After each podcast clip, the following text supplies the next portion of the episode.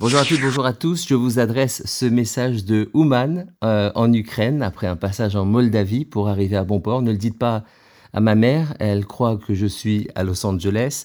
L'effet de Rosh les amis, est de renforcer la foi. Et le but du chauffard à Rosh est de réveiller les hommes et les femmes de leur sommeil et de les empêcher de passer leur vie à dormir.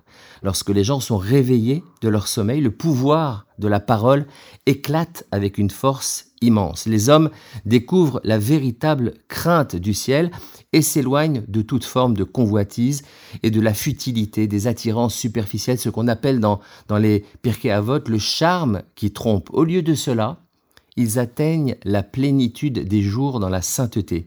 Ils apprennent à prolonger chaque jour du reste de leur vie en y ajoutant toujours plus de sainteté et de pureté. Cela leur apporte de véritables richesses spirituelles et la capacité d'atteindre les sommets de la contemplation et de la perception de Dieu. Tout cela est possible tout simplement en entendant les sons du chauffard.